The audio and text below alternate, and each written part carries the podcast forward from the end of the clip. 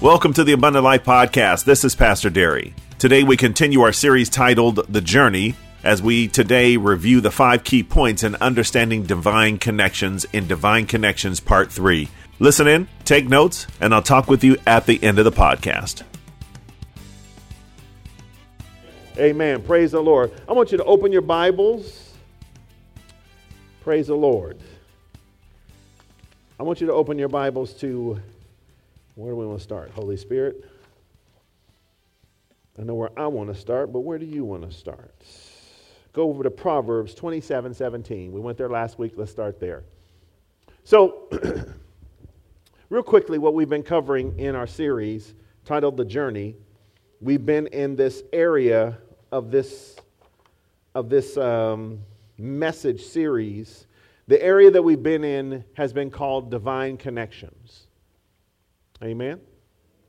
Divine connections are what God uses to bring things into our lives. In other words, God always brings things into other people's lives through the medium of other people. Okay? So when God created Adam, he formed him from the dust of the ground, set Adam in place, and when he set Adam in place, he observed him for a little while and said, I have a design adjustment I'm going to make because it's not good that Adam should be alone. It's not good that Adam should be by himself. I'm going to make him a helper comparable to him. Amen? I'm going to make him a helper comparable to him. I'm not going to help make him a helper the same as him. I'm going to make somebody comparable to him. Because if you make two people who are exactly the same, you don't get added benefit.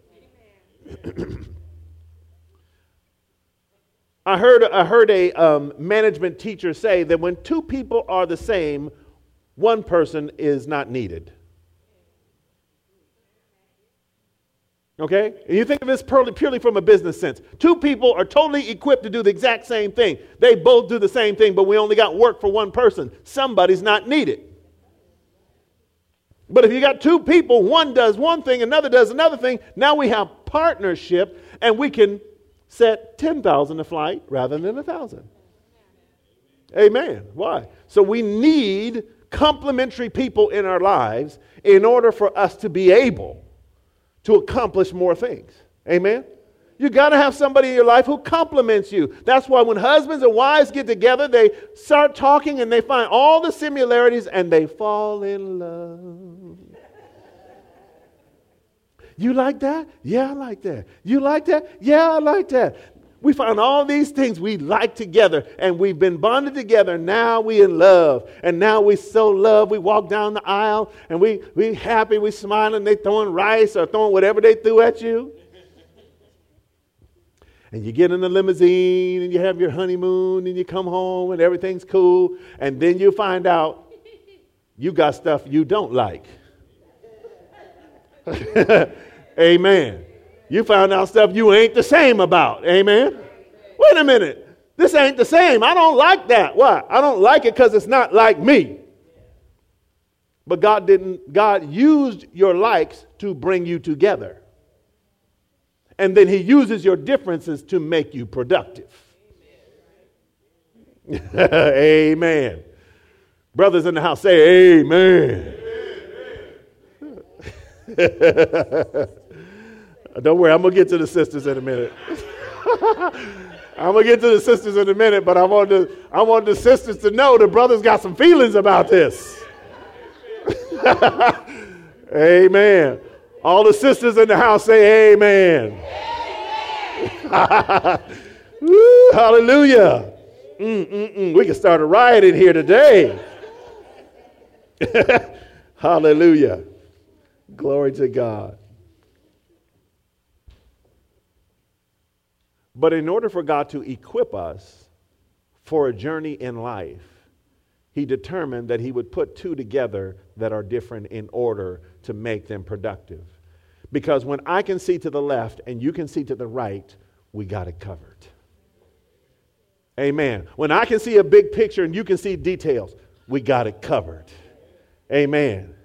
Amen. When I can see enemies over here and you see enemies right here, we got it covered.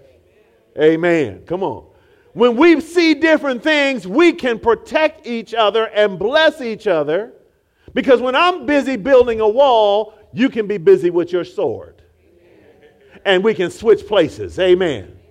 Amen. And when you get tired of this, I can pick it up. When you get I get tired of this, you can pick it up. We can bless each other when we understand partnership and divine connections that God uses in our lives to create prosperity for us is there because if we can work together, we can do anything. Amen. In the book of Genesis, chapter 11, we find that God has ushered humanity through the fall of sin, and human beings have begun spreading across the world, and God gave direction for them to go all out. But one guy has a great idea.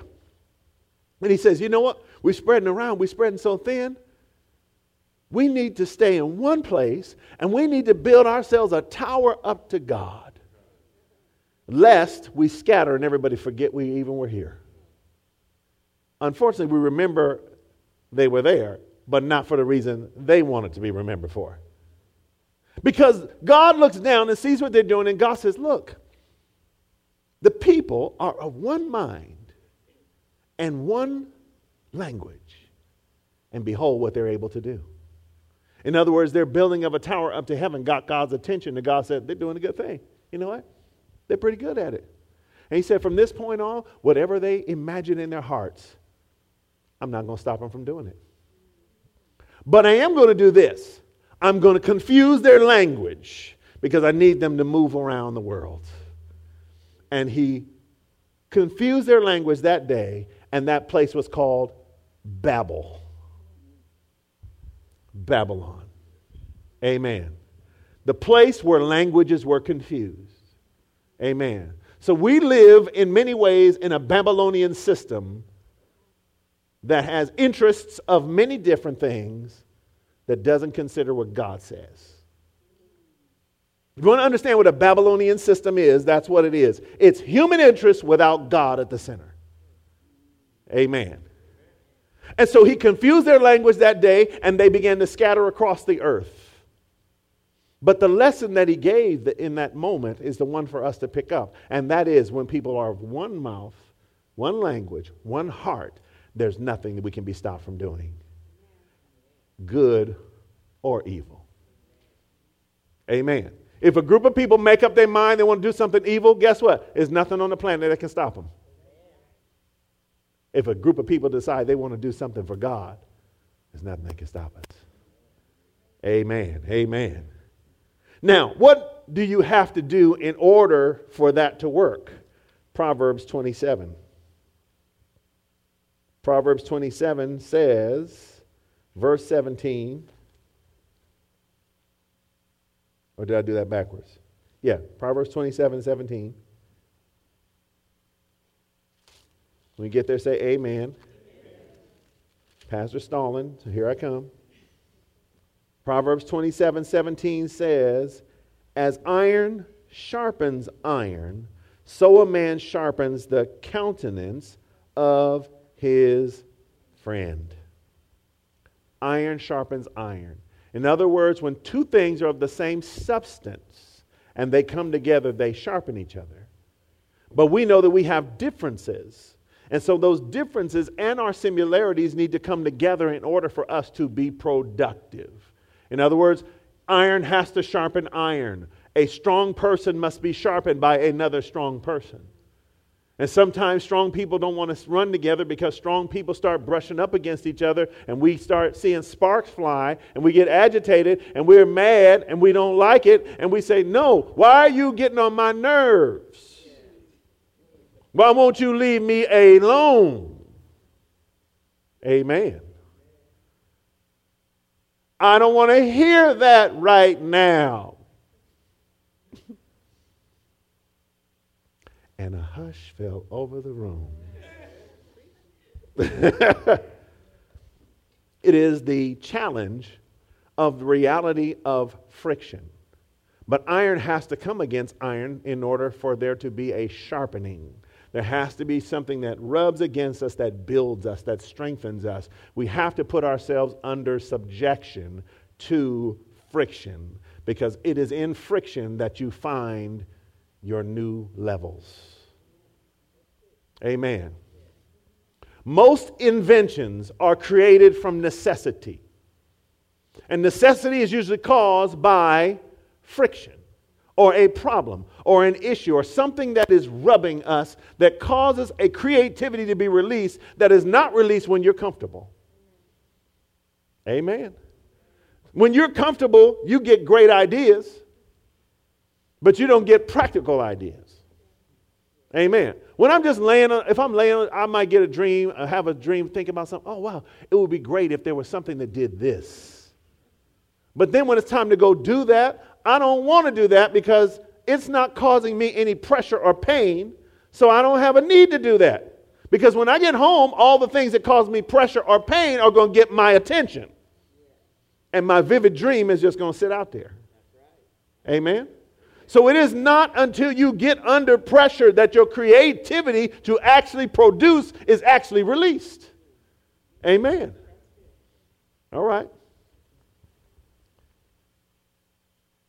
We had a couple of key points I'm going to hit, and then I'm going to dig into this a little bit deeper. Key point number one was God created and designed man for fellowship with Him and with others. So we know that we're designed for fellowship. So tell your neighbor, say, I'm designed to be your partner. Amen. Because remember, fellowship is partnership. Amen. Breaking bread is what we consider usually fellowship. In other words, we had a great time spending time together. That's breaking of bread. But fellowship is actually partnership that leads to service. Amen. Number two, you are the divine connection to the people in your oikos. In other words, the people who are in your direct proximity, the people who God has placed you to do life around. Those individuals are the people that you are designed to be a blessing to. Amen?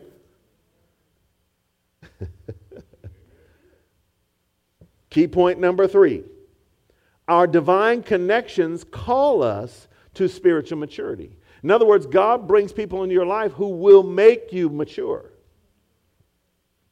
One of my old mentors, he said this. He said, It's nothing like kids in your life to make you grow up. you can be a child all you want, but when you have kids in your house, you are going to grow up. Amen? Amen. Key point number four, and this is what we touched on last week God's agape love in us gives access to God's inheritance in all people. I'm going to read that one one more time. God's agape love, love in us gives us access to God's inheritance in all people.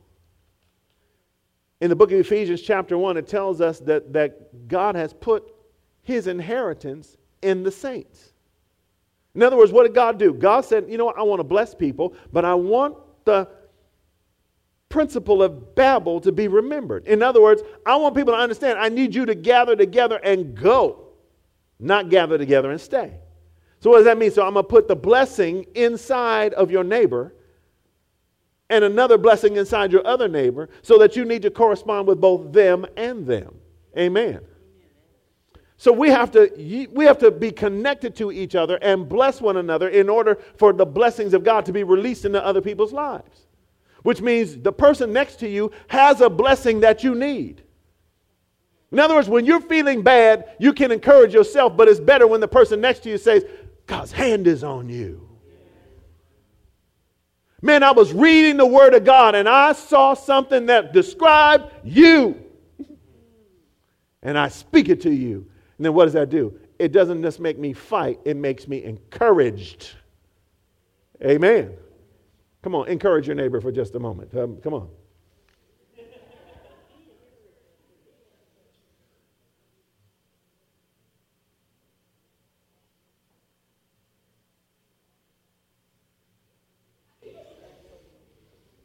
Encourage each other. Come on, encourage each other. Come on.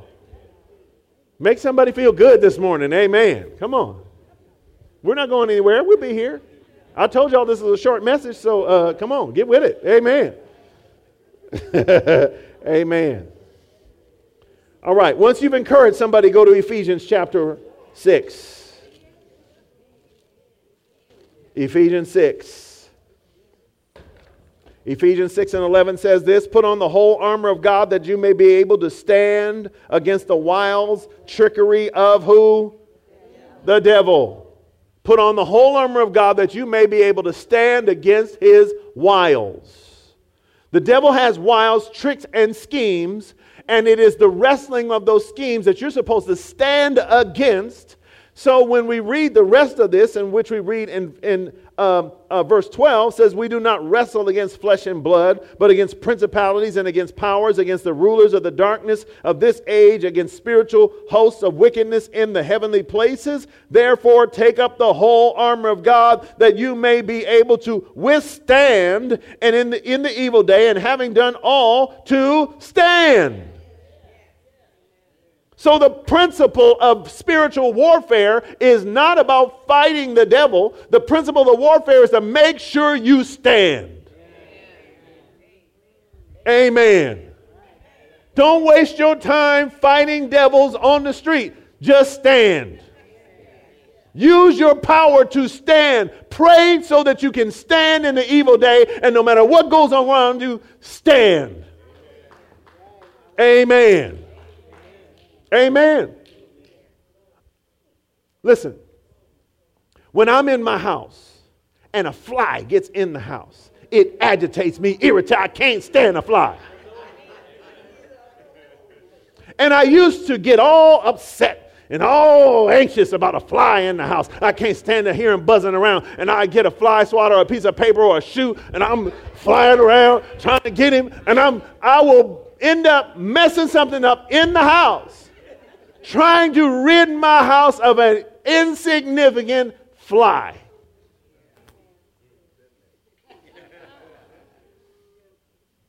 My seven pound chihuahua can take out a fly. So, why is a 260 pound man running around trying to kill a fly when a seven pound dog can take out a fly? Amen. Y'all understand what I'm saying? Why is an anointed, powerful child of God trying to fight a devil who's already been subdued and placed under your feet? Amen. Amen. Your job is to stand, and having done everything, stand. It doesn't say one time in this whole sequence that you're supposed to get all caught up. It said, don't get tricked. Amen.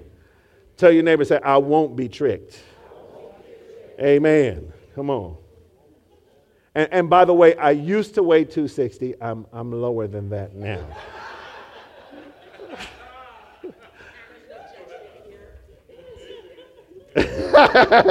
Amen. I didn't say how much less, but less than that right now. Amen. Praise the Lord. Hallelujah. now, why is that important? Because he clearly says in here, don't wrestle with flesh and blood. You can't, you will be cheated out of your covenant relationships if you don't recognize that your job is to stand. See, sometimes we get, we get caught on the devil and we wrestling the devil. We start fighting the devil. So then pretty soon I start seeing the devil floating behind you. Amen. And I need to bow you over to get to the devil. And if I got to the devil, then it's okay for me to have run you over because I was really after the devil. I wasn't wrestling with you. I may have slain you, but I was after the devil. and that's what the enemy tricks us with. He gets us to war against one another so that we are not unified in our language and speech. And we rob each other of the richness of the blessing that's sitting next to you. Amen. Amen. And remember, we talked about last week there's two kinds of enemies there's people who make themselves your enemies, and there's people who God hardens the hearts against. Amen. Sometimes God hardens hearts to get people to do what he did in Genesis 11. He got changed their language so they couldn't communicate and makes you go left or go right. But he doesn't make anybody go left alone or right alone. Because he gave language to multiple people so that people went and they weren't by themselves, they were still in partnership. Because those that could speak, comment allez-vous? Comment allez-vous? Bonjour. Let's go over here. Buenos dias. I see. Whatever language you spoke, you found those that could speak it. And you stayed in partnership and continued to move forward. Amen. Amen. That's what this is about. It's about learning to be partners, how God knits you together. Amen. Amen. I want you to understand that we are not going to waste a lot of time during a fast fighting the devil. You fight the devil by taking authority. Amen. You fight the devil by standing when he wants you to fall. Amen. You fight the devil by standing shoulder to shoulder with somebody the enemy wants to make your enemy, and you say, We refuse to be enemies because we've knit together. Amen. Amen. Amen. Tammy, come here a moment, please. Take my arm, please. Amen. That holy cloth trying to take you down. Amen. Amen. Praise Him. But I'm good. But she's good. You know, she didn't stumble. She stood. Amen. Right? Okay, so me and her been married for 31 and two thirds of a years. Mm-hmm. Amen. Coming up on 32. Mm-hmm. Now, in that 32 years, I'm going to ask, I'm going to interview her. You guys ready? In these 32 years, have I been everything that you would have dreamed of in a husband? Yes. Thank you. That's sweet. That's beautiful. Mm-hmm. Now, since I've been everything you could have asked in a husband, in those 32 years, being everything you could have asked, have I ever possibly let you down? Yes. That was too fast. That was too fast. Too fast a response. I know you got good reflexes, but that was. Yes. Thank you. That was yes. That's good. In our 32 years together, have you ever felt like I wasn't speaking your language? Yes. In those 32 years, have you ever felt like you wish I would catch a bus going in another direction? Yes. See? okay. Amen. in those 32 years, have you seen that we speak the same language? Sometimes. Yes. More times than less times? More. Amen. Thank you very much. Appreciate it. All right. What do I mean by that? All those quick responses uh, in, the, in, the, in the quote negative direction are all opportunities for division. Any opportunity where there's anywhere there's friction, there's an opportunity for division.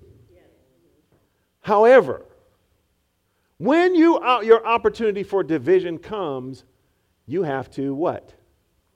Stand.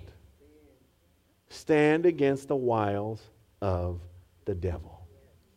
Stand against the tricks or the schemes of the devil because when you stand, you will find your victory.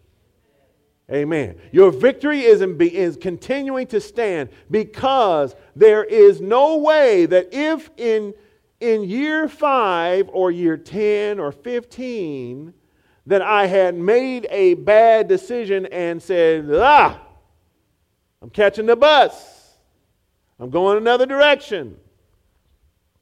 What would have happened is we would have been cheated out of the blessings that came in year 20 and 25 and 30. Amen.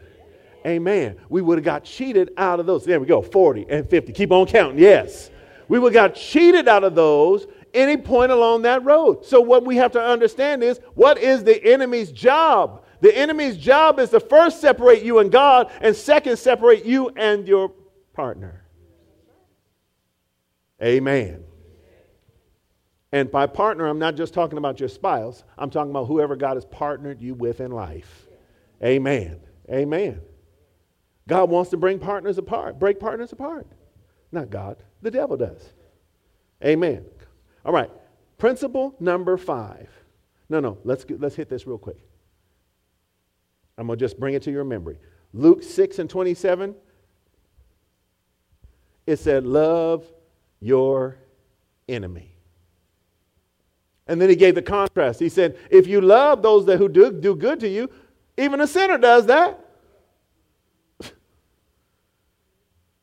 if you lend to those who you know you're going to get it back from, any sinner would do that, planning to get something in return.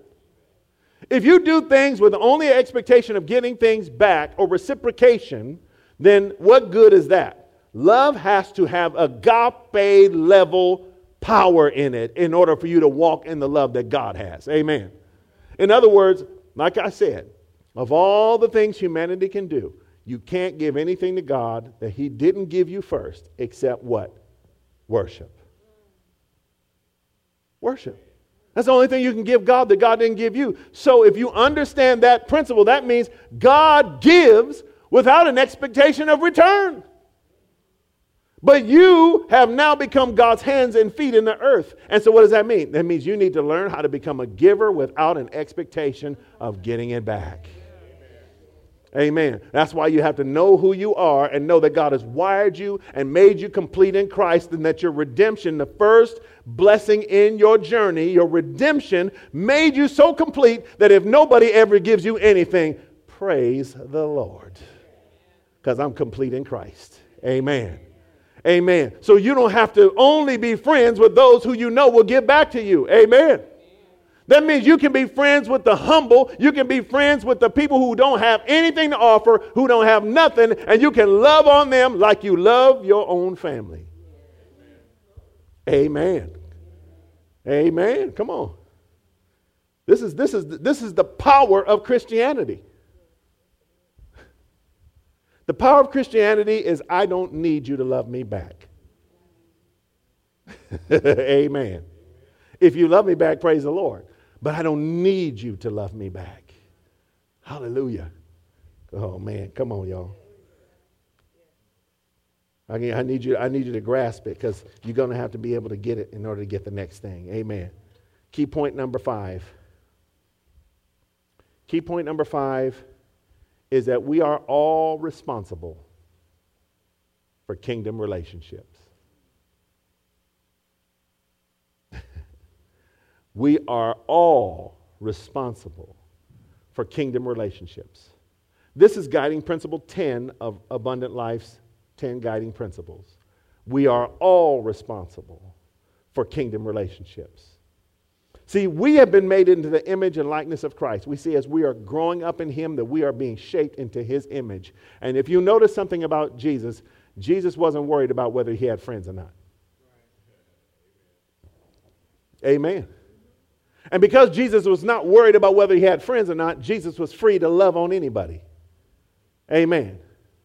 The woman at the well is not even Jewish. She's sitting at the well, and Jesus starts talking to her, and her surprise immediately is, How are you, a Jew, going to talk to me, a Samaritan?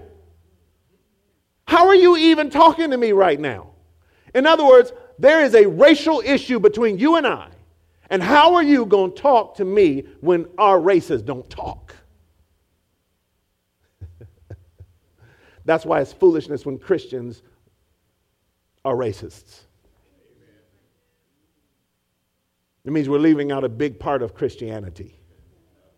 It's called Christ. Amen. Don't leave Jesus out of your Christianity because you will be sadly, uh, sadly mistaken in the long term. Amen. Because love doesn't require reciprocation, not the God kind of love. Human love does. And we know, we understand our feelings. We want to love one another. As us, we're told we're supposed to have love one for another. But it never says, wait around and get some love. The measure of love is not how much you get, it's how much you give. Amen. The principle of connection is the principle that you connect by giving, and God ensures that you receive. If you give, it will be given back to you, but not necessarily where you gave it. Amen? Amen. Come on, listen. We are all responsible. Go to John chapter 15. I want to show you Jesus' method of love. John chapter 15. How many of y'all want to be like Jesus? Remember, we read in Ephesians that we need the body of Christ until we come to the fullness of the measure of the stature of Christ. Amen. Until we look like Jesus, we need more of the body of Christ. We need more church until we look like Jesus. Amen. And the Jesus you need to look like is not the Jesus that you saw in a picture on the wall, but the Jesus that you read in the Bible. Amen. John chapter 15, verse 16. It says, You did not choose me, but I chose you. First key to this principle you are responsible for kingdom relationships. Don't wait for other people to choose you, you choose. Amen. You choose. If you wait for them to choose you, then you'll keep on waiting. But if you just walk around saying, you know what, I choose that one right there, I'm going to love on this one. I'm going to deliberately be kind to them. I'm going to deliberately pray for them. I'm going to deliberately be over them. I'm going to deliberately find them when they don't want to be found. I'm going to deliberately talk to them. I'm going to deliberately smile at them. I'm going to deliberately love on them. Guess what? That's how Jesus did. The man who asked to come with Jesus, Jesus said, No, you go home to your family. I didn't choose you. I healed you, but I didn't choose you. Peter is minding his own business. He gets chose. James and John are minding their own business. They got chose. Andrew's minding his own business. He sees Jesus, and Jesus, in conversation, says, I choose you. One of them comes to Jesus. He said, Look, I already saw you. I saw you where you're sitting under the tree. What? Because you've been chose. Amen. Amen. Come on. I want you to understand the principle here. You didn't choose me, I chose you. The disciple doesn't get to choose the master, the master chooses the disciple. Amen. Come on. And guess what? When I chose you, I had something in mind for you. I have appointed for you to bear much fruit. In other words, when you choose, you don't choose them to be your follower. Because some people want to choose people to be their followers. I don't want no followers. I want fruitful people. So, what you do, you call people and you choose people because you know you have something to help them become more fruitful. I choose you to become more fruitful. I want to give you something that's going to make you more fruitful. I want to hand you something that's going to let you discover who you are. I want to put things in your hands that you say, wow, I didn't know that about myself. Yeah, come on. Come on, rise. Come on, rise with me. Because remember, when we read Ephesians, none of us can really get to where we're supposed to go unless we take our body with us. Amen. Come on, if I make plans that I'm going to go to Nairobi, I'm going to Nairobi. I've been wanting to go to Africa. I found out Nairobi is the place I want to go. I'm going to Nairobi, but I'm leaving my body home. You're going nowhere without your body. And we've been made a body of Christ. And so the church has to begin thinking like a body that you can't isolate yourself. You have to be connected. You have to be connected to the rest of the body in order to get wherever God has called you to go. That's why it's so important to understand your connections because your connections help you go where you have to go. Because my head is never getting to Nairobi until my feet walk onto the plane. Amen. Listen. Look at the rest of this. John 15, 16. I appointed you that you should go bear fruit and that your fruit should remain. In other words, I don't want you to have temporary fruit. I'm looking for long term fruit from you. Amen. Amen. Guess what? I know how to I know how to do this. I know how to get everybody in this room so excited that we have a, a we'd have no room next week. I, I, have a, I have a tactic I know I can use to do that. Right? I can do that. Next week, room can be full. But I don't want short fruit. we want lasting fruit. So we want to keep cultivating everybody to grow in the things of God so that you actually do what God's called you to do so that when we bear fruit, we bear fruit that remains. I know a guy who's a pastor and he told me he said, "Man, I'm worried about this." He said because we grew we grew super fast. He said, "But when I looked around, nobody got saved." we grew from people coming from this church or that church. They got excited about what we did. So we went. So now he's nervous because he knows something's going to come alongside and they're going to get excited and go see that. so you can grow by collection or you can grow by fulfilling God's will. Amen. What is God's will? That we all become fishers of men. We follow Jesus until we become fishers of men. And when we become fishers of men, praise the Lord, we ain't to have no problems. Amen. Come on. All right. Praise the Lord. Hmm. Read the rest of this. That your fruit should remain, that whatever you ask the Father in my name, he may give you. He give you whatever you ask. And then he tells them why. These things I command you, that you love one another. In other words, all you're asking, it needs to be stemmed in love. Because I chose you. Why? So that you can operate the love walk. You can do what God's called you to do. Amen? All right. Three kinds of bar, three kinds of kingdom relationships. Number one is the relationship that Paul displays. That Paul displays. The relationship that Paul displays is the relationship of one that teaches others. Again, you guys have heard this before, but I want you to connect this with, with what we're talking about today. It's the relationship of Paul to others. What did Paul do? Paul taught. Paul gave what he had. Paul said, These things that I've learned, I've learned from Christ. I got them from him and I'm giving them to you. Freely I've received, freely I give. Amen? So Paul was saying, I don't need anything back from you. I'm giving you because God gave to me. Amen? So the first one is Paul, his relationship that he gives to others. The second is the partnership relationship, which is Paul and Barnabas together. Paul and Barnabas together became fellow workers. They became shoulder to shoulder people who were then, they were in prison together. They walked the countryside together. They went from city to city together. They were together and they continued to work. I love, uh, there's two brothers I know here in town that they are, they are linked shoulder to shoulder. And if you see one, it ain't going to be a few minutes before you see the other one. Amen.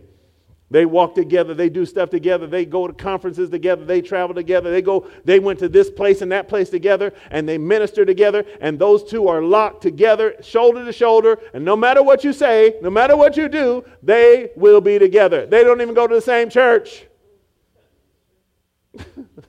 They go to two different churches, but you know what? When it comes to ministering outside the walls, they are linked up and they work by a principle that they read in the book of Luke, chapter 10, where Jesus sent them out one, one, two together, go. Amen. So, my question is do you have a Barnabas in your life? Amen. If you lead a life group, get a Barnabas.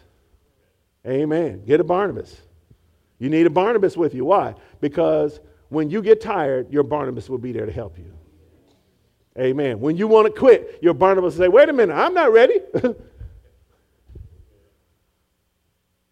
you need a Barnabas in your life. Amen. You need a Barnabas for everything you're doing in your life. You look through your list of things you're doing in life, and do you have a Barnabas for what you're trying to do? Amen. Because I'll tell you what, if you're not, you don't have a Barnabas, you're going to get tired. Amen. Third is Timothy. Timothy. Timothy is the learner. He's the one you're pouring into. And once you get one Timothy, to find out how easy it is to get three. Amen. And when you get three, you're going to find out how easy it is to get seven. And when you get seven, you're going to find out how easy it is to get 12. And when you get 12, you're going to realize you're starting to look more like Jesus. Amen. You're going to realize, man, I, oh man, I am starting to look like Jesus. Not by your works, well, not by your achievements, but by the work that you're doing because you're committed to his work. Amen. Go to 2 Timothy chapter 2.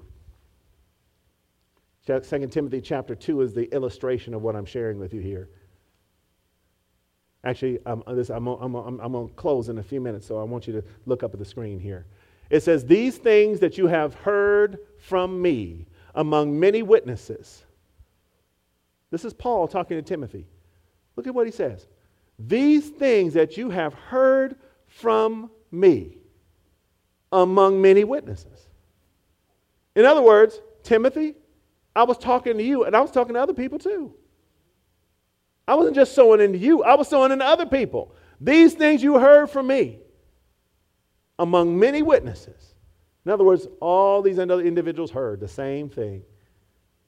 He said, I want you to take those things and I want you to commit those things to faithful men who will be able to teach others also. these things that you heard from me, take these things, commit them. Notice it doesn't say teach them, it said commit them. Give it to them with a sense of responsibility. Amen. In other words, when I'm standing here, I may be teaching things. But I told you guys before, once you feel like you've heard what I said before, it's time for you to be teaching it. Amen. So I heard that before. Good. It means you need to teach somebody. I'm glad you heard it enough that you recognize that you heard it before. Now you need to find somebody to teach it to. Amen. And you don't even have to tell them that you heard it from me. Hopefully, you heard it from the Bible. Amen. Who will be able to teach others also. In other words, it is never God's will for you to absorb spiritual knowledge and understanding unless you plan to impart it into the life of someone else. That's why, in the cycle of spiritual maturity, the final step of spiritual maturity is your impartation. It is not that you just know something, not that you become a giant spiritually. It's that you grow and you take other people with you in your growth because we are a body of Christ, not just in our tasks that we do, but in our life and how we live this gospel. How we relate to God is as a body of Christ. Amen? Tell your neighbor, say, I'm part of your body. Don't leave me behind. Even your behind needs to come with you. Amen. All right, I got to um, hit last thing. Now, in our fast, here's the things you need to do. Three things. Take a look at your sheet. There's three things you need to do during our fast.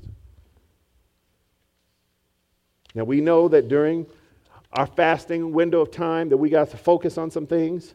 And you can pull out that strategy sheet, and I'm going to go over this really quickly. I'm going to go so quickly, you're going to say, Is that it? I'm going to say, That's it. Amen. Number one, you got our vision here. Through the transforming gospel of Jesus Christ, we will positively and eternally impact our homes, church, community, marketplace, and the lives of thousands of people. We will do this by the motivation of love, by the guidance of the Word of God, and by the power of the Holy Ghost. Amen. That's how we do things. Amen. Motivated by love all the time always guided by what the word says, and always understanding it's not your strength, but it's the power of the Spirit that works. Amen. How are we going to do it? We're going to mission is to walk in love, make disciples, and manifest abundant life. In other words, your discipleship is how you pour into other people, and your manifestation of abundant life is how you walk in the things of God and be an image for them to see and follow. Amen. Amen. Very simple strategy. Number one, pray. During our 40 days, I want you to pray for people in your life Who are those people? Those are people around you. The people who you work with, people who you live with, people who are your neighbors, people who are your relatives, even Uncle Jimmy. People you go to school with, people that you know. Pray for them. Make a list. Don't make the list until your arm goes cramps. Make a list, a short list. Five people to 16 people that you're going to make a list of, the people who are fitting those categories, and you're going to commit to praying for them for 40 days. Amen? When you pray for them, and they start to come up in your spirit, because I'm going to tell you what's going to happen. When you start praying for them every day, what's going to happen? They're going to pop up in your spirit more often. Amen. And when they do, I want you to then engage them. Now, when you engage people, here's what I want you to keep in mind. If you flip on the back side of this sheet, I want you to look at what engage with kingdom conversations says. The key to engage people in conversations about the kingdom of God is their spiritual lives, their needs, and how God has worked in your life. But remember, no meaningful conversation can happen without the permission of both parties.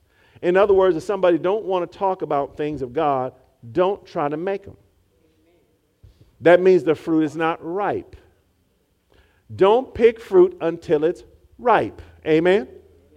It's not ripe. Go back and pray some more. I'm, a, I'm, I'm giving y'all practical help on how to help people come to God. Because sometimes we have made up their mind that they need Jesus and we're going to pick them today. Because when I got saved, that's what I did. I I'm the one who heard a voice from God. I'm the one who, who always had this spiritual experience. But I went home the next night and I gathered all my friends together and I told everybody, I said, we're all getting saved because we're all going to hell. We're getting saved tonight and we're going to get in a circle right here. I'm going to pray the prayer they told me last night. we all going to get saved right now. And then we all got on our knees and I know they was all like looking around in circle, but I'm got my eyes closed. I'm praying, oh Lord, save us, oh Jesus, um, because I've been delivered from hellfire that I didn't even believe existed. So I was zealous. But that tree hadn't been planted yet. I'm trying to get fruit from a tree I ain't even planted yet. Amen. So they all complied with me because we're friends. But they all got up and said, he went crazy. And they went right back to doing what they was doing before. Because although I forced them to say yes to God, they said it with their mouth, not with their hearts. So you can't pick fruit until it's ripe. So the very first thing you got to remember is as you're praying and you begin engaging people, is don't engage them if they're not ready to be engaged. Engage them when they're ready, because when they're ready, they will receive. Amen. Hungry fish don't take your bait. Excuse me, hungry fish take your bait. Fish that aren't hungry won't bite. Amen. No matter how good the bait is. Amen. So honor the individual, talk with them, not at them. Third thing is connection connecting through the model church. Acts 2:42 tells us something very simple.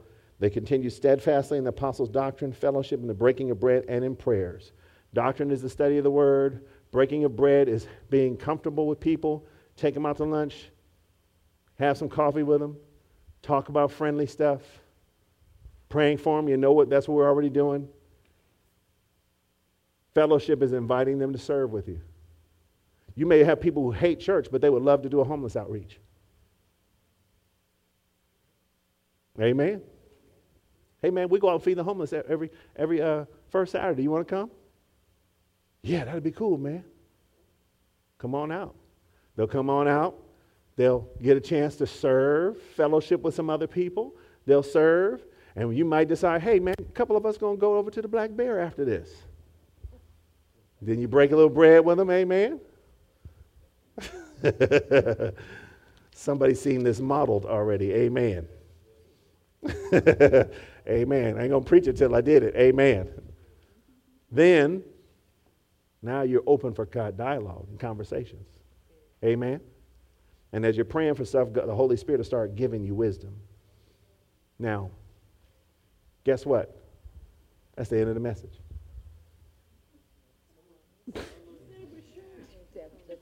That's the end of the message. Just stop. Er, that's it. Tires screech. Here it is. That's the end right there. Amen. Listen, we're going into this, we're going into this fast focused. And what we're focused on is we're focused on breaking the chains. I want you to understand this. Everybody in the world knows the world needs to change. No matter who you talk to. The Democrats want the world to change. The Republicans want the world to change. The socialists want the world to change. The high level capitalists, they want the world to change. Everybody wants the world to change. Asian people want the world to change. African people want the world to change. European people people want the world to change. Middle Eastern people want the world to change. Latin people want the world to change. Everybody wants the world to change. But the world will only change when something strong enough pulls it in the right direction. And our God is mighty and victorious, all powerful and glorious. Amen. He's got the power to change, but He needs us to be aligned with His power. Amen. Amen. Two weeks ago, I gave you a number to memorize. How many of y'all memorized the number? 10,080. 10080. Amen. All right, come on. 10080. That number equals 860 times 12. 840. All right. 840. See, my mathematicians correcting me already. They're on the case already. 840 times 12 equals 10080. Confirmed by my mathematicians, correct? 840 equals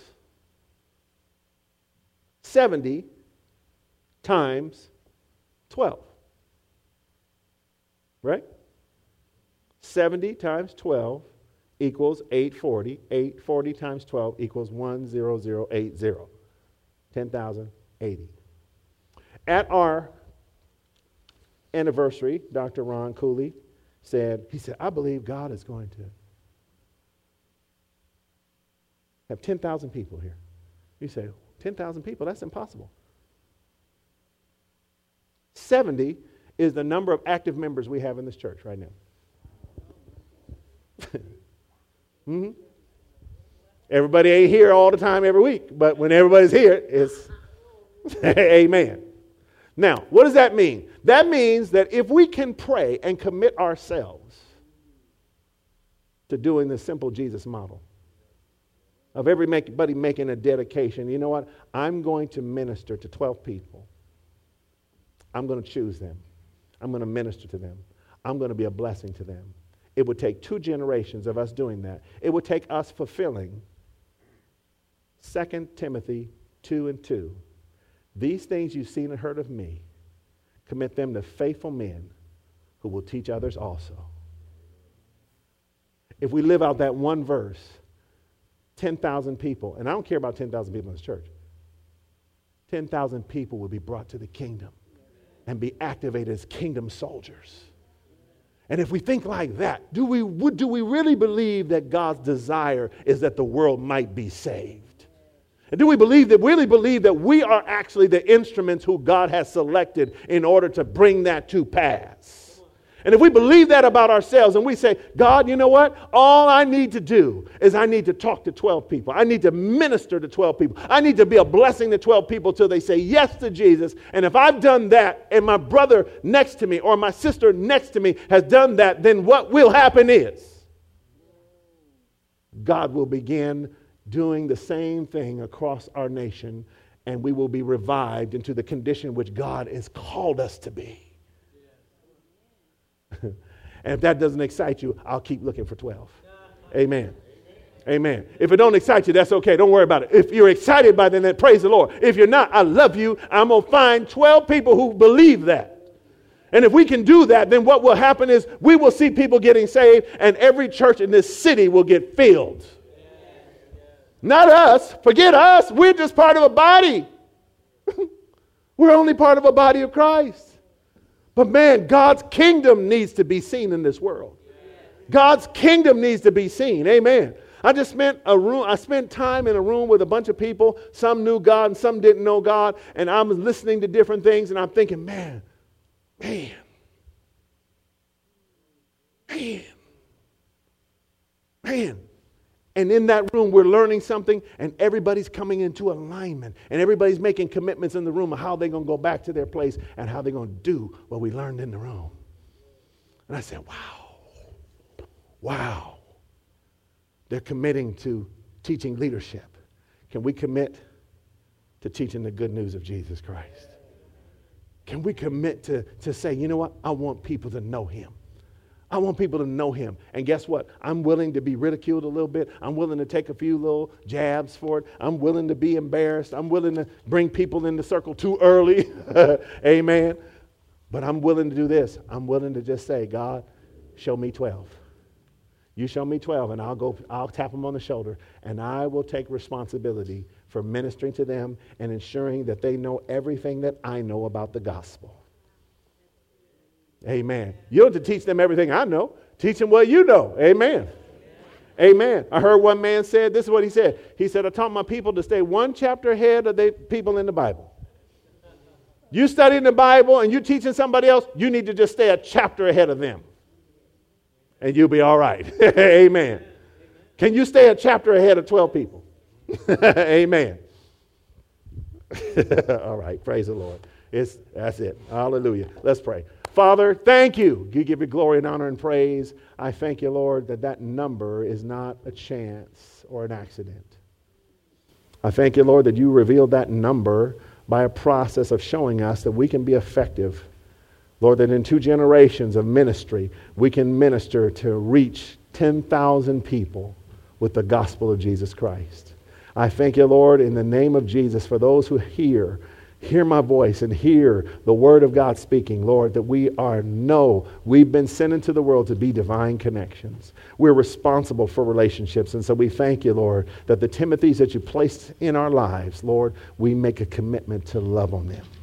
Lord, I take everything that you've shown me and I commit it to the people in the room. Lord, that they may teach others also right now in the name of Jesus. We thank you that together we're going to fulfill your great commission. We're going to go into all the world and preach the gospel to every creature, Lord. And I thank you, Lord, that we will be pillars of what you accomplish in this city, Lord, because of our, not because of our gifts or our talents, but because of our commitment to you. So we thank you, Lord Jesus. Thank you, Lord, that we begin today, Lord, as we start our fast we dedicate ourselves, Lord, to seek your face for these next 40 days. As we seek your face, Lord, we thank you that as we do, Lord, you're going to show us great and mighty things which we didn't know before. We thank you for the revelation knowledge that is going to pour through each of us, Lord, and how you're going to begin to anoint us and move us into new ways and new levels. In the mighty name of Jesus, we give you glory and praise. Amen. Thank you for listening to today's message titled Divine Connections Part 3 from our series titled The Journey. For more information about Abundant Life Worship Center, we want you to feel free to check out our website at abundantlifeworship.net. And on the site, you're going to find more information about us, our church and events calendar, and other messages that may be of interest to you. And once again, the site is abundantlifeworship.net. You can also find us on our Facebook page at facebook.com slash abundantlifeworship.net. And we pray that God bless you, and we look forward to seeing you on our next podcast. Until then, we want you to remember that Jesus came to give you life, and that more abundantly.